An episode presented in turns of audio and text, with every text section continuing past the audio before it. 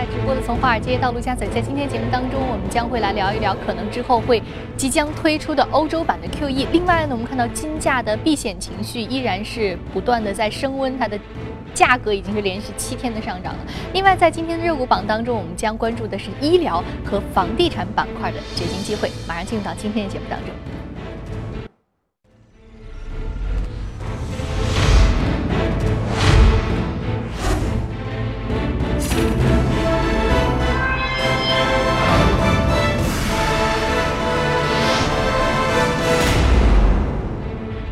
币基金组织发布最新的世界经济展望，将2015至2016年全年增长率下调0.3个百分点至3.5%和3.7%。IMF 指出，做出调整的原因是对于中国、俄罗斯、欧元区和日本经济前景做出了重新的评估，以及一些石油出口国的经济活动因为油价大幅下跌而减弱。不过呢，美国是唯一一个增长预测上调的主要经济体。IMF 总裁拉加德此前曾经表示，油价下跌和美国经济复兴不太可能会让全球经济摆脱过于缓慢、脆弱和不平衡的增长模式。世界经济仍然面临着非常强劲的逆风。那对于美国经济，标普美国首席经济学家贝三表示，如果说油价低位得以持续，将对于美国以及其他领域的经济活动产生大幅的提振。Hundreds of thousands of people uh, the benefit that they will get for this. Indeed, the middle class who are still squeezed by the recovery. So even though we have a forecast for 2015 around 3.1%, this indeed, this so-called reverse shock, might actually make it even stronger.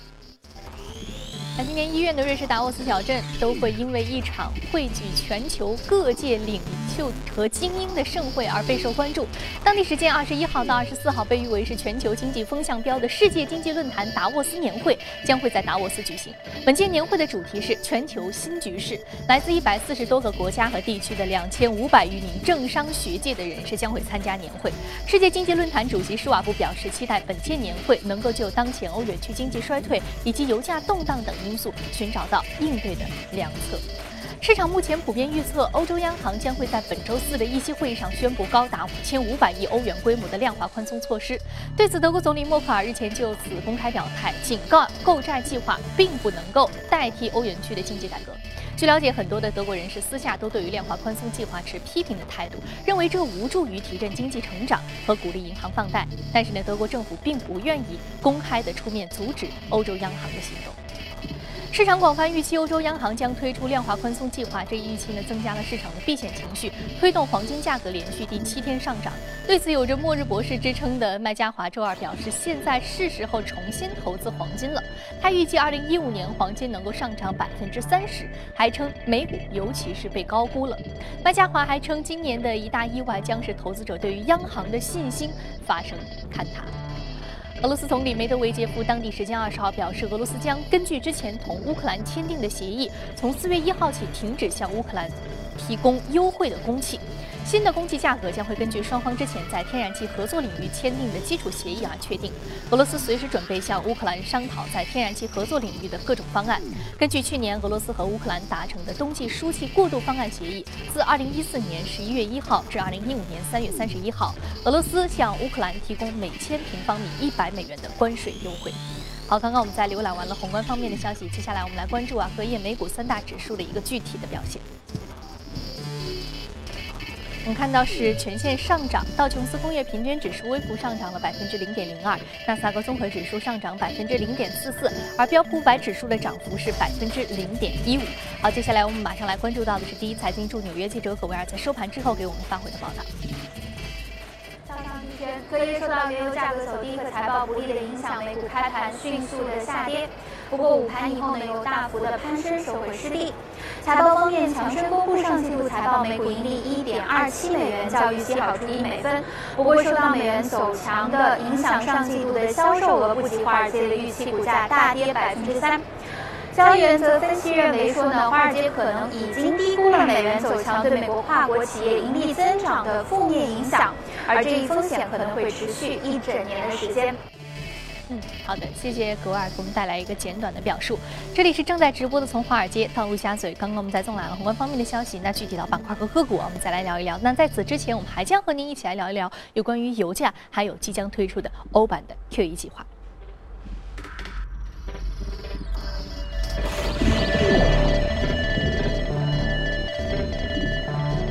好，今天我们请到现场的是来自于华商证券创新业务副总监简佳先生，简先生，早上好。早上好。啊，我们看到这个油价呢又是继续在下挫啊，包括这个伊拉克呢量产已经达到了四百万桶左右，已经创出了一个历史的新高。那同时，伊朗也表示，就算是啊每桶二十五美元的价格来出售石油的话，那对于伊朗的这个石油行业似乎也不会造成太大的影响。这些欧佩克的主要的产油国目前呢依然是对于这个油价的产出量和供应量是。不愿意松口的，我们是不愿意往下来减产的，但是他们任由这个油价往下跌。但是现在我们看到金价也是在避险情绪的一个陡增，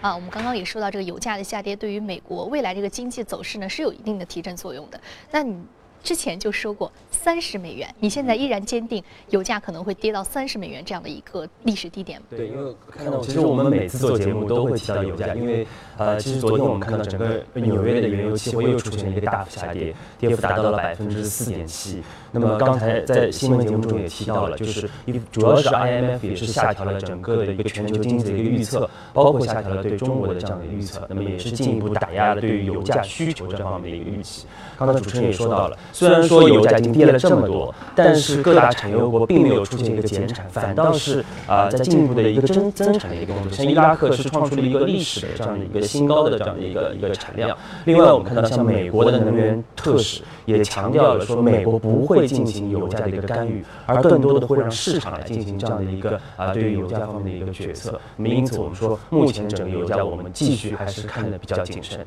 另外，我们要重点强调的就是呃，我们建议投资者重点关关注礼拜四，也就本周四，欧洲央行很有可能会出台它的一个 QE 的一个政策。那么这样的一个规模有可能会达到五千五百亿欧元这样的一个水平啊。那么这个对于欧呃对全球的整个资本市场来说，应该是会是一个比较重要的一个消息。那么也是进一步助推了整个全球的一个流动性啊。这也是昨天黄金价格出现大涨的一部分原因。说到美版的一二三轮的 QE 啊，都使得美国经济在这个复苏的过程当中，其实是把一定它本身本国的一些风险是传导到了别的国家，输出到了别的国家，尤其是新兴市场。那么我们看到欧洲目前它一个通缩的局面还是比较严重的。那么这样的一种可能性，会不会说是它也是通过它这一轮的宽松政策，去把它自己本国的一些通缩或者说一些风险也输出到其他国家，接盘的可能可能是不是又是新兴国家？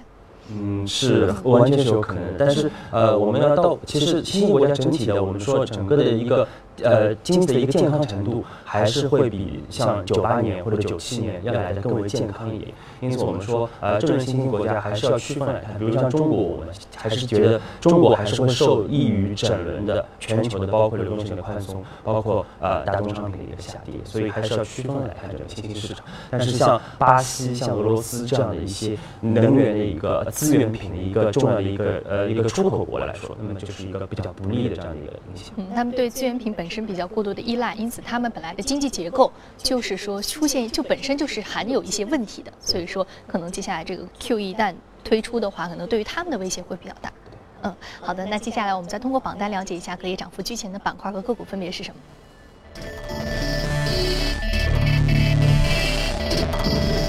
还有包括民航，民航呢受益于油价下跌，因此呢它这个利润有所增长。我们看到还有包括电子设备、半导体和油气精炼的板块都是涨幅居前的。另外我们再来看到的是个股方面，个股方面我们关注到的是航天军工、制药、纺织服装、信息技术还有生物技术是上涨居前的个股。另外我们来看一下今天啊涨幅居前的个股当中哪一只是比较值得关注的。我们说到这个黄金，黄金也是老调重弹，一直来说都是说它避险的表现。呢，是在这个这一波油价下跌当中是比较好的一个表现，它可以上涨的幅度是百分之五点七四，目前的价格是二十三点五七美元每股。纽蒙特矿业，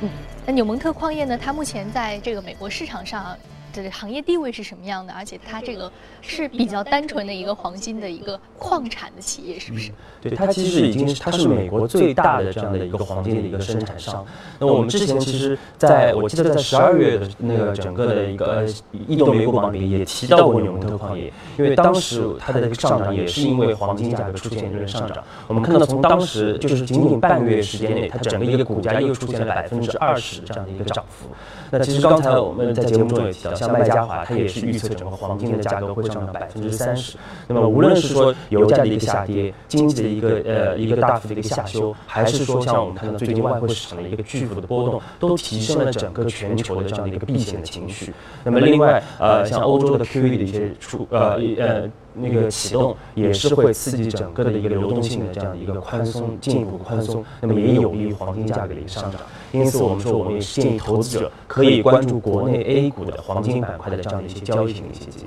嗯。所以说，从美股板块和 A 股板块这样的一个全球联动来说啊，目前 A 股板块的黄金个股的一些交易机会也是值得关注的。谢谢简先生的这个观点，这个观点非常的重要。目前这个板块当中有哪些掘金的机会，对于 A 股的投资者来说，目前呢是最为关心的。好，接下来我们再来关注到的是其他方面有关于公司方面的消息。不过在此之前呢，我们先进一段广告，稍事休息，稍后继续。好，欢迎回来。现在是北京时间早晨七点四十四分，纽约时间晚上六点四十四分。欢迎回到正在直播的《从华尔街到陆家嘴》。首先来浏览一组最新的全球公司资讯，来关注一下公司的财报。摩根斯丹利二十号公布，虽然二零一四年第四季度公司的业绩受到了市场剧烈波动的影响，但是去年呢全年依然实现强劲的增长。二零一四年公司实现净收入为三百四十三亿美元，略高于上一年，实现净利润六十二亿美元。稀释之后，每股的盈利是二。点九六美元，较上年上涨了百分之一百一十四点五。IBM 发布二零一四年第四季度的财报，当季 IBM 实现营收二百四十一亿美元，略低于市场预期的二百四十八亿美元。四季度调整之后，每股实现盈利五点八一美分，略高于市场的预期。受此消息推动，IBM 股价周二盘后上涨百分之二。AMD 公布二零一四年第四季度实现营收十二点四亿美元，同比下降百分之二十二，与市场预期是持平的。四季度调整之后，每股实现盈利是零美分，低于市场预期的零点一美分。AMD 股价周二盘后下跌百分之零点四五。Facebook 周二表示，已经采取措施打击恶作剧和虚假新闻。Facebook 称，公司已经推出了一种新的选项，允许用户将一则新闻故事标记为故意捏造或者是欺诈性的新闻，以降低恶作剧新闻传播的可能性。不过，Facebook 称其不会从其网站上主动的删除虚假新闻。根据国外媒体报道，美国证券交易委员会将于周三勒令标准普尔暂停对商业抵押贷款支持债券的市场的一部分进行评级。标普将以六千万美元的费用与美国证券交易委员会达成和解，这也是 SEC 针对一家信用评级服务机构所采取的最严厉的行动。此前，美国证券交易委员会一直都在调查标普是否扭曲了其评级标准，以赢得业务。好，刚刚我们在看了一下宏观方面的消息啊，以及全球公司的一个最新的动态，我们马上进入到的是美股放大镜。我们通过榜单了解一下，今天呢，我们将关注的是医疗以及房地产板块的一些最新的表现。我们先来看一下有关于这个医疗板块。医疗板块有一个名字非常长的公司叫沃尔格林联合博兹，它的上涨幅度是微幅上涨了百分之零点零三，属于的是医药连锁。另外还有帕尔迪是来自于房地产企业的。我们来看到这个沃尔格林联合博兹这个名字。听起来非常的长，看起来似乎不像是单一的一个企业，应该是两家公司一个联合体，是不是？其实是刚刚合并，因为原来是沃尔格林，沃尔格林也是呃一家历史非常悠久的公司。那么它成立于一九零一年，那么也是全美最大的整个的医药连锁企业。那它现在旗下拥有超过七千家的门店，那么整个的忠实用户数达到了八千三百万名。那我们之前在移动美股榜中曾曾经出现过联呃那个沃尔格林，当时是因为它的整个的优秀的一季报助推了整个股价创出了一个新高。那么我们看到在二零一四年最后一天，其实。也发生一个比较重大的，他宣布了一个比较重大的一个公告，那么就是他与欧洲最大的整个的医药的一个分销商，也就是联合博资进行一个。一个合并，那么合并后这样的公司就叫呃沃尔格林联合博兹，这样一个非常长的一个名字。那么它也一跃成为了整个横跨欧美的一个医药零售的这样的一个龙头企业。所以说是英美巨头的一个强强联合。那说到英国的这个 Boots，应该是 Boots 这家医药连锁企业啊，它很有意思。在欧洲的时候，其实在去购买的时候，我就发现它的店铺当中，呃，不仅仅会去销售药品，它还有香水。还有这个洗漱用品，甚至还包括化妆品，但这是在国内的药店当中很少见的，所以它这种经营模式似乎也很特别。对，其实我们说，呃，其实我们呃，如果去欧洲的一些机场，包括东南亚的机场，我们都会看到 Boots 的这样的一些门店。那我们说研究沃尔格林联合博兹，其实也可以帮助我们很好的去研究整个医药电商和医药 O2O 的一个发展的一个思路，因为他们是毕竟是目前的这样的龙头企业。另外，我们看到，其实无论是欧洲、美国还是说中国，都面临着严重的人口老龄化以及医保支出一个高涨的这样的一个呃一个压力。那么，像联合博兹呃，包括沃尔格林这样的一些商业模式，也可以帮助来缓解整个的一个社保的压力。医药电商，还有甚至我是觉得他们的经营范围的多元化，可能也是一个探索的重点。对，可以说一站式服务，可以包括买到这个洗漱用品，也可以买到药品。对，因为你刚刚还提到一个医保的话题，我们知道，包括这个沃尔格林，它在美，它的实体是在美国。我们知道，美国奥巴马在医保推出的过程当中，他一直在这个。啊，游说两个这个党派啊，一直在这个往前推进，但是其中它就有一个这个社保。那美国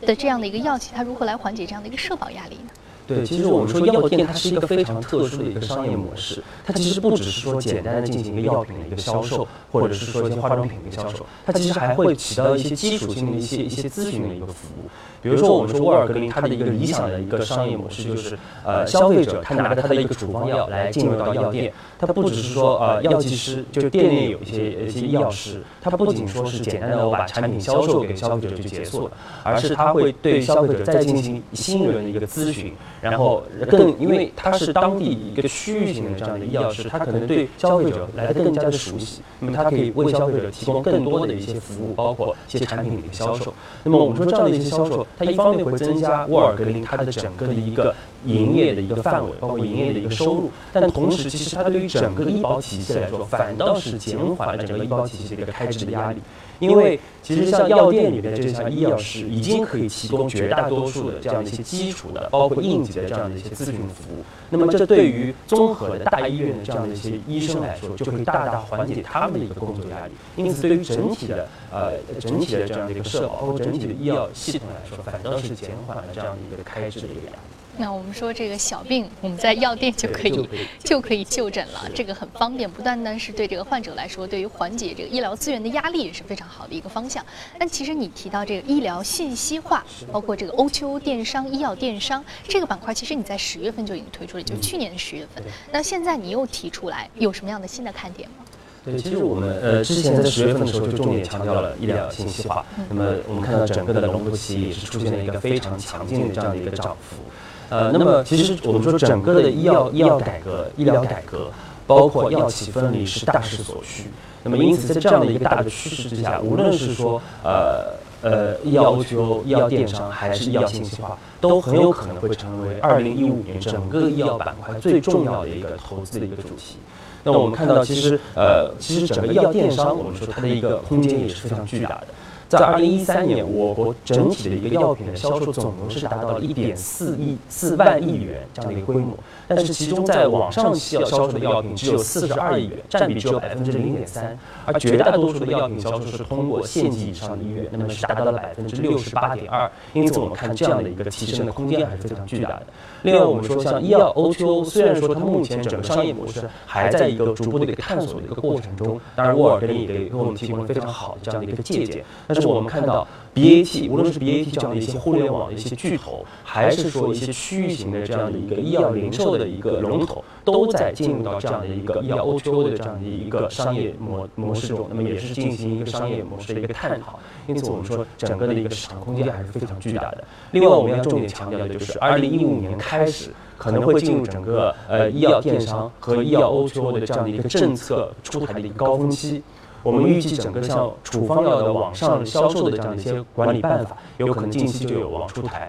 而像互联网的食品药品的这样监管办法，在今年上半年也有望出台。那么我们相信这样的一些利好政策的出台，也会进一步刺激整个板块的一个投资的这样一个热度。那么也是建议投资者可以重点关注这些子板块的一些投资机会。嗯，好的。那你刚刚说到这个有关于这个医药板块的投资机会，另外我们再来看另外一只个股，是这个地产板块。嗯。